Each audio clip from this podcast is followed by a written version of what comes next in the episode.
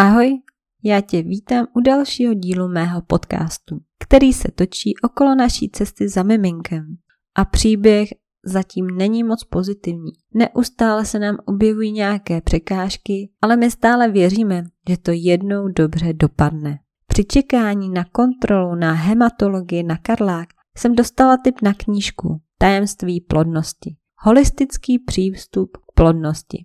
Najdete odkaz na knížku v popisku této epizody. Pokud ji teda dohledám ještě, protože já jsem ji kupovala v dobrých knihách za nějakých 60 korun. Případně pokud byste ji někdo chtěl půjčit, tak se mi ozvěte.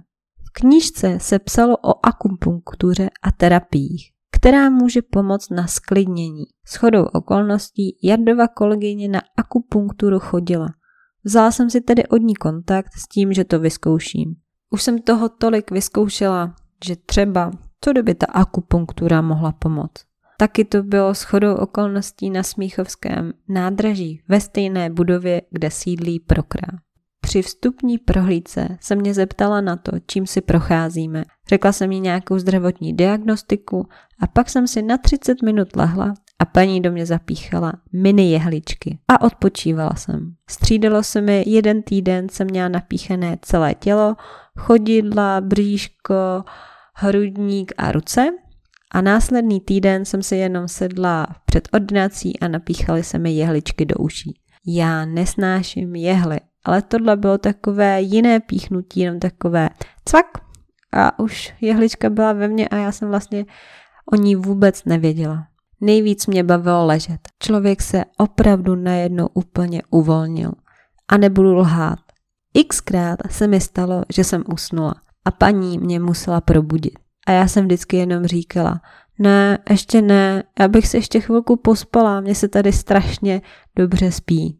Nejkrásnější pro mě byl jednou stav, kdy jsem měla opravdu pocit, jako kdybych se vznášel nad svým tělem, jako kdybych ho pozorovala a kdykoliv se do toho těla mohla vrátit.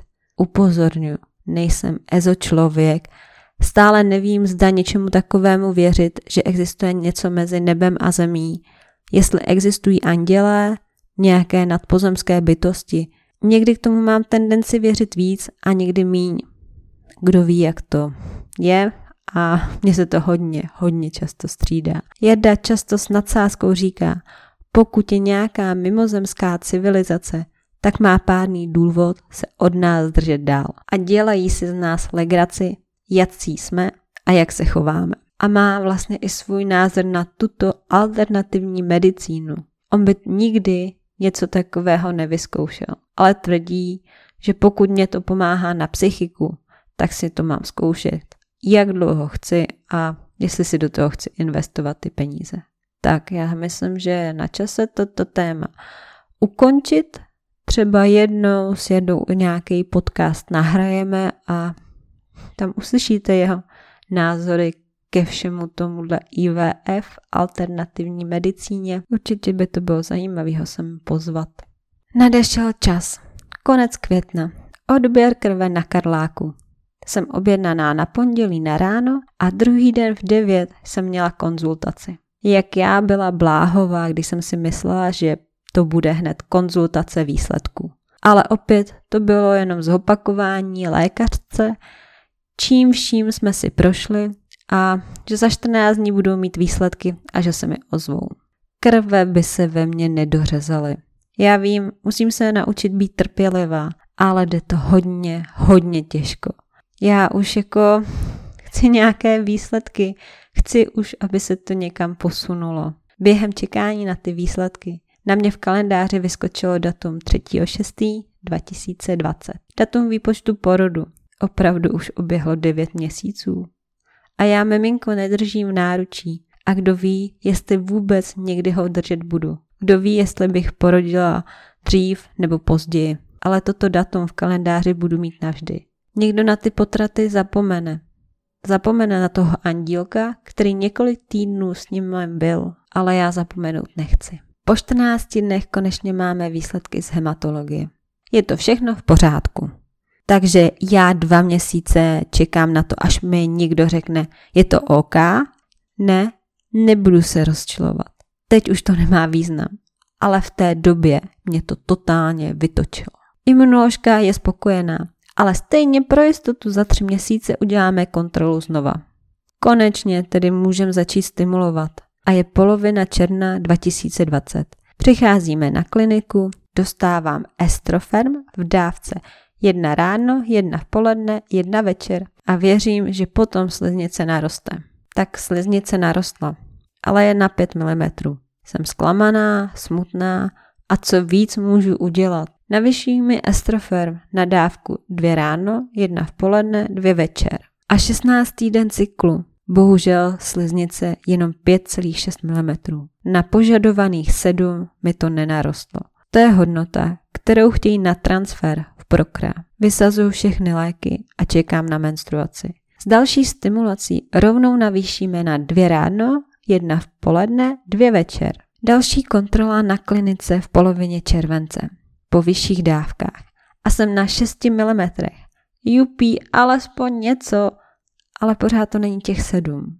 Navíc na levé straně se mi objevila anerchoidní cysta 2,4 mm. Najednou z ničeho nic. Ale uvidíme, jak se prý bude chovat. Dostávám ještě na pět dní navýšení estrofermu na dávky dvě ráno, dvě v poledne, dvě večer. Ale navýšení nepomohlo. Jsem stále na 6 mm. Ani o se to neposunulo. Jediné, co se mi zvětšila, byla ta cysta. Skrečujeme stimulaci a s dalším cyklem nebude stimulace, ale jenom přijdu na kontrolu, jestli mi cysta zmizela. Pamatujete si, jak jsem se zmiňovala o lázních? Tak teď jsem si říkala, proč to neskusit. Stejně měsíc budu čekat na menstruaci a pak na další menstruaci a zažádat si o termín, třeba mi ho dají ještě teď v srpnu. Doktorka v prokráme vypíše žádanku. Diagnóza? Ženská neplodnost. První jsme si napsali Františkovi lázně a druhé Sanatorium Klimkovice. 30. července jsem si zašla do mojí pojišťovny. Dal jsem tam všechny formuláře a až to budou mít schválené, přijde mi SMS. Slyšela jsem, že to může trvat i měsíc, ale tak uvidíme, když tak všechny naše pokusy posuneme. Jaké překvapení, když mi SMS přišla 3. srpna. Schválení komplexní léčby ve Františkových lázních. Nečekala jsem, že to bude do tří pracovních dnů. Jituška na svém blogu psala o hotelu Adler a její popis se mi líbil, tak jsem si řekla, že bych tam taky chtěla jít. Navíc mi doporučovala, že po schválení od pojišťovny mám zavolat do hotelu a domluvit si s nimi případný termín a případně pokud bych chtěla nějaký lepší pokoj. Na stránkách hotelu Adler jsem se dívala do rezervačního systému a na termín v tom srpnu, ve kterém jsem si říkala, že bych asi nejspíš chtěla jet, tam byly nějaké volné pokoje, anebo tam byly pokoje na dotaz. Celý jeden den jsem se marně snažila dovolat na tu jejich infolinku. Druhý den se mi podařilo najít číslo přímo na hotel. Zkouším tam zavolat a oni že ne, že to takhle nejde na přes hotel, ale že musím na tu infolinku. Začala jsem být lehce vytočena. Na té infolince vždy po pěti minutách se ozvalo, vaše číslo bylo zaznamenáno a ozveme se vám zpět. A co si myslíte? Ozval se mi někdo? Ne, nikdy nikdo se mi neozval zpět. Třetí den už jsem se rozhodla napsat e-mail s tím, že se zkouším dovolat a že bych si ráda domluvila termín. Během pěti minut telefonát od jisté paní, že daný termín mi dát nemůžou, že jim ještě nepřišla schválená žádost od pojišťovny a že nejdřív mi můžou nabídnout termín, je až polovina října. A to jsem tam volala první týden v srpnu. Zašla jsem s prozbou, že tři měsíce je dlouhá doba a že bych ráda nastoupila co nejdřív. Že jim můžu přeposlat SMS, kde mám lázně schválené a že bych si ráda doplatila uvozovkách lepší pokoj a že vidím, že pokoje v rezervačním systému v hotelu Adler jsou volné nebo jsou tam pokoje na dotaz. Dočkalo se mi tvrdého oceknutí, že to takhle nefunguje a ať si počkám na vyzývací dopis. Sklapla mi pusa, poděkovala jsem, zavěsila jsem a roztekly se mi slzy. Proč v českém zdravotnictví se na všechno čeká tak dlouho? Na všechno je dost času. Člověk má problém teď Teď by bylo vhodné ho řešit, ale v českém zdravotnictví si musíte tři měsíce počkat. A vidíte, už jsme zase u toho čekání. ale já dneska ještě budu pokračovat. Je toho ještě o něco víc, co bych dneska chtěla zmínit. Pár dní po tomto telefonátu jsem šla na kontrolu do Prokrá s tím, že cista odešla a že si máme srpen odpočinout, případně si užít čas v lázních, což nejspíš asi ten termín na ten srpen nedostanu. A s další menstruací, pokud by to bylo potřeba, začneme se stimulací na KET. Tím, jak jsem špatně reagoval na estroferm, zkusíme náplasti estrahexal. Ale s tím, že teď mají výpadek v dodávce, až mi přijde menstruace, ať si první den zavolám a že doktorka mi zajistí, v jaké lékárně je budou mít skladem a odešle mi rezervaci na recept přímo k ním. V srpnu jsme si udělali i krásnou dovolenou tady u nás v Čechách a na Moravě. Já jsem se vždycky chtěla podívat na zámek Lednice a do Mikulova. Strávili jsme tam dvě noci a pak jsme si dali přest na Lipno. Jsem Čech jak poleno. Ve 35 letech jsem se poprvé podívala do Mikulova a na Lipno. Termín dovolené se mi celkem shodoval i s termínem mé ovulace, nebo mé údajné ovulace. A já ve skrytu srdce říkala, že ta naše dušička čeká určitě na tenhle termín. A na to, až budeme odpočívat, nebudem nic řešit a nám se to zázrakem podaří. I když ta moje sliznice moc nenaroste, to embryo se tam někam zavrtá a uchytí. Naděje umírá poslední, jak se říká. Během dovolené mi taky dorazil vyzývací dopis od Františkových lázní. Termín konec října, začátek listopadu. Hotel Pavlik a doplatek 13 tisíc. A co prosím? 13 tisíc? Za co to doplácím?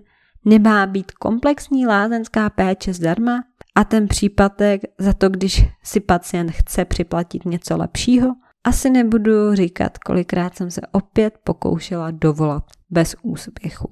Napsala jsem e-mail a do deseti minut po odeslání e-mailu opět telefonát, že v klasické komplexní lázeňské péči je to pokoj bez vlastního sociálního zařízení, to znamená společné WC a sprchy. Že ten pokoj je jednodušší a že tam třeba budeme až tři a jídlo, že je tam bez možnosti výběru. Doplatek 13 tisíc je za lepší pokoj v hotelu Pavlik. Neomezený přístup do lázní Aquaforum, snídaně a večeře je formou bufetu a oběd vybírám až z pěti jídel. A že mám neomezenou konzumaci nealkonápojů. Zopakovala jsem teda paní, že bych si ráda pokoj doplatila, ale že bych chtěla do toho hotelu Adler, protože tam byla moje kamarádka a byla s ním spokojená. Opět tvrdé odseknutí, že změny nejsou možné. A ať nezapomenu neprodleně poslat podepsané potvrzení. Opět jsem zaklapla pusu, poděkovala a zavěsila. Vůbec se mi tenhle přístup nelíbí. Lázně by měly být o tom, že si tam jedu odpočinout, ale po tomhle po této konverzaci, kde vlastně ani nešlo nějak s nima komunikovat, mám pocit, že by se tam ještě víc stresovala. Co vše by se tam mohlo stát. Žádné potvrzení nepodepisuju. Nic neposílám, nechávám to vyhnít. 21 dní před nástupem se má uhradit částka. Počkám, jak to bude na začátku října a když tak, to tam potvrzení teprve pošlu a i peníze. A zkusím tam rovnou napsat e-mail jestli by tam to místo na mě mělo. Končí nám dovolená, vracíme se do pracovního procesu a já čekám, jestli dorazí menstruace nebo budou na těhotenském testu dvě čárky. Uplynulo 30 dní od poslední menstruace. Uplynulo 40 dní od poslední menstruace. Je polovina září a já stále čekám. Nebylo mi nijak špatně, ale stále mě hlodala myšlenka, že by to na té dovolené třeba mohlo vyjít ale měla jsem strach si ten test udělat. Nechci být zasklamaná. Během léta a v tom mezidobí jsem přestala cvičit hormonální jogu. Nebavilo mě to. A myšlenka, že třeba by mi ta hormonální yoga opětovně mohla pomoct na vyvolání menstruace, tam byla. A já jsem si teda říkala, jdeme si udělat test, ať můžeme zkusit zase hormonální jogu, pokud nebudu těhotná, protože hormonální jogu nesmíte cvičit, pokud jste těhotné. Testovala jsem druhý den ráno. Namočila jsem těhotenský test, otočila ho, abych na něj neviděla a šla si vyčistit zuby. Po čtyřech minutách koukám na test a je tam jen jedna silná čárka. A najednou tam vidím hodně, hodně slabou linkou druhou? To je ten duch, kterého tam vždycky hledáme? My, které si procházíme kolečkem inseminací, embryotransferu a kryoembryotransferu? Mám proucos. Třeba to fakt vyšlo. Pocit, že mi chce srdce vyskočit z hrudníku. Volám do prokreat tento výsledek doktorce a ona, ať přijdu druhý den na test HCG. Druhý den si pro jistotu udělám test znova. Třeba to začne sílit a mám tu naději. Ale test je opět sněhobílý. Jen jedna jediná silná čárka. Žádný duch, jen povzdechnu. Vyčerpáním, zklamáním. To jsem to včera opravdu vážně blbě viděla. Ano, nosím brýle. Na jednom oku mám 3,25 dioptrie a na druhém 3,75. Ale zas tak slepá nemůžu být. A nebo to jenom bylo to moje přání, že jsem tam tu druhou čárku chtěla vidět a moje hlava ji tam prostě hodila. V prokrámy nabírají krev a s tím, že mi píchnou augulin. Kdybych prý byla těhotná, podpoří to těhotenství a pokud ne, brzy se mi spustí menstruace. Ten efekt toho augulinu nějak nechápu.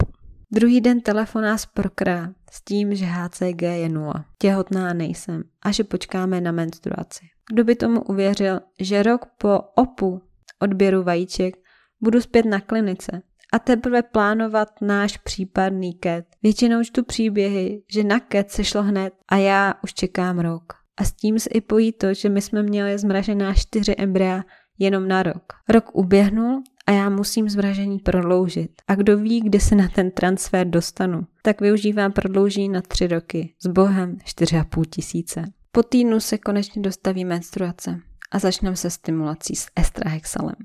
Dvě náplasti na dva dny. Doktorka posílá recept a ať si ho vyzvednu v jedné pražské nemocniční lékárně. Že mi je tam rezervoval. Deset krabiček po šesti náplastech. Mně nenapadlo se zeptat na cenu předem. A na lékárnici jsem celkem vytřištěla oči, když mi řekla cenu doplatku. 150 koč za jednu krabičku. 1500 vyselit jen to fikne. Jestli ještě někdo přede mnou prohlásí, že IVF je zadarmo, vždy to proplácí pojišťovna, dostane na proplacení všechno, co já jsem si musela kdy doplatit. Pojišťovna proplácí jenom část a zbytek je na nás. Pamatujete si, jak jsem se vám zmiňovala o anexínu?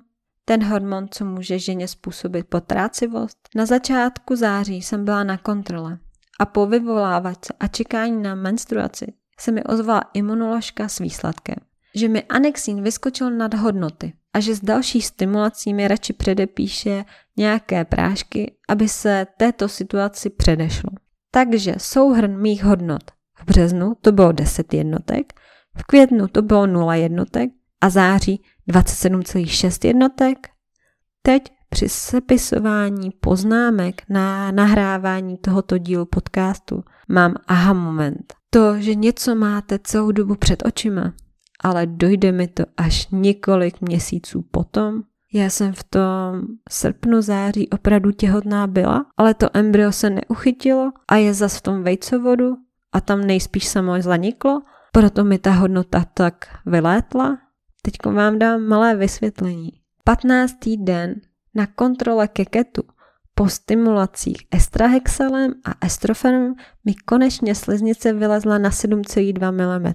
Jdem bouchnout to šampanské, protože můžu jít na ket. Ale doktorka se zmiňuje, že vlevo ve vejcovodu je jakýsi opouzřený výpotek. A co jiného by to mohlo být, než to zaniklé embryo? Aha, aha, to je ten moment? Ano, jsou to jenom mé domněnky, ale já si myslím, že jsou to velice pravdivé domněnky. Že to není cesta, že je to jenom zaniklé embryo, které případně nemůže ohrožovat další těhotenství podle lékařky. Takže to je asi vše k mým domněnkám a vracíme se k povídání o tom, jak pokračuje naše stimulace na náš první kryoembryo transfer. Po té zprávě, že mě teda pustí ke kryoembryo transferu, mi na další den přidávají utrogestan ke stávajícím náplastem a práškům a za týden bude tedy ket. S tím, že se ještě máme rozhodnout, jestli si chceme přeplatit embryoglu, což je tekutina, do které se přidá embryo, aby lépe přilnulo k děložní sleznici. A je tam teda větší šance, že neodcestuje někam, kam by nemělo. A jelikož my k tomu chtěli předejít, tak jsme si řekli, doplatíme si to a dopláceli jsme 3000.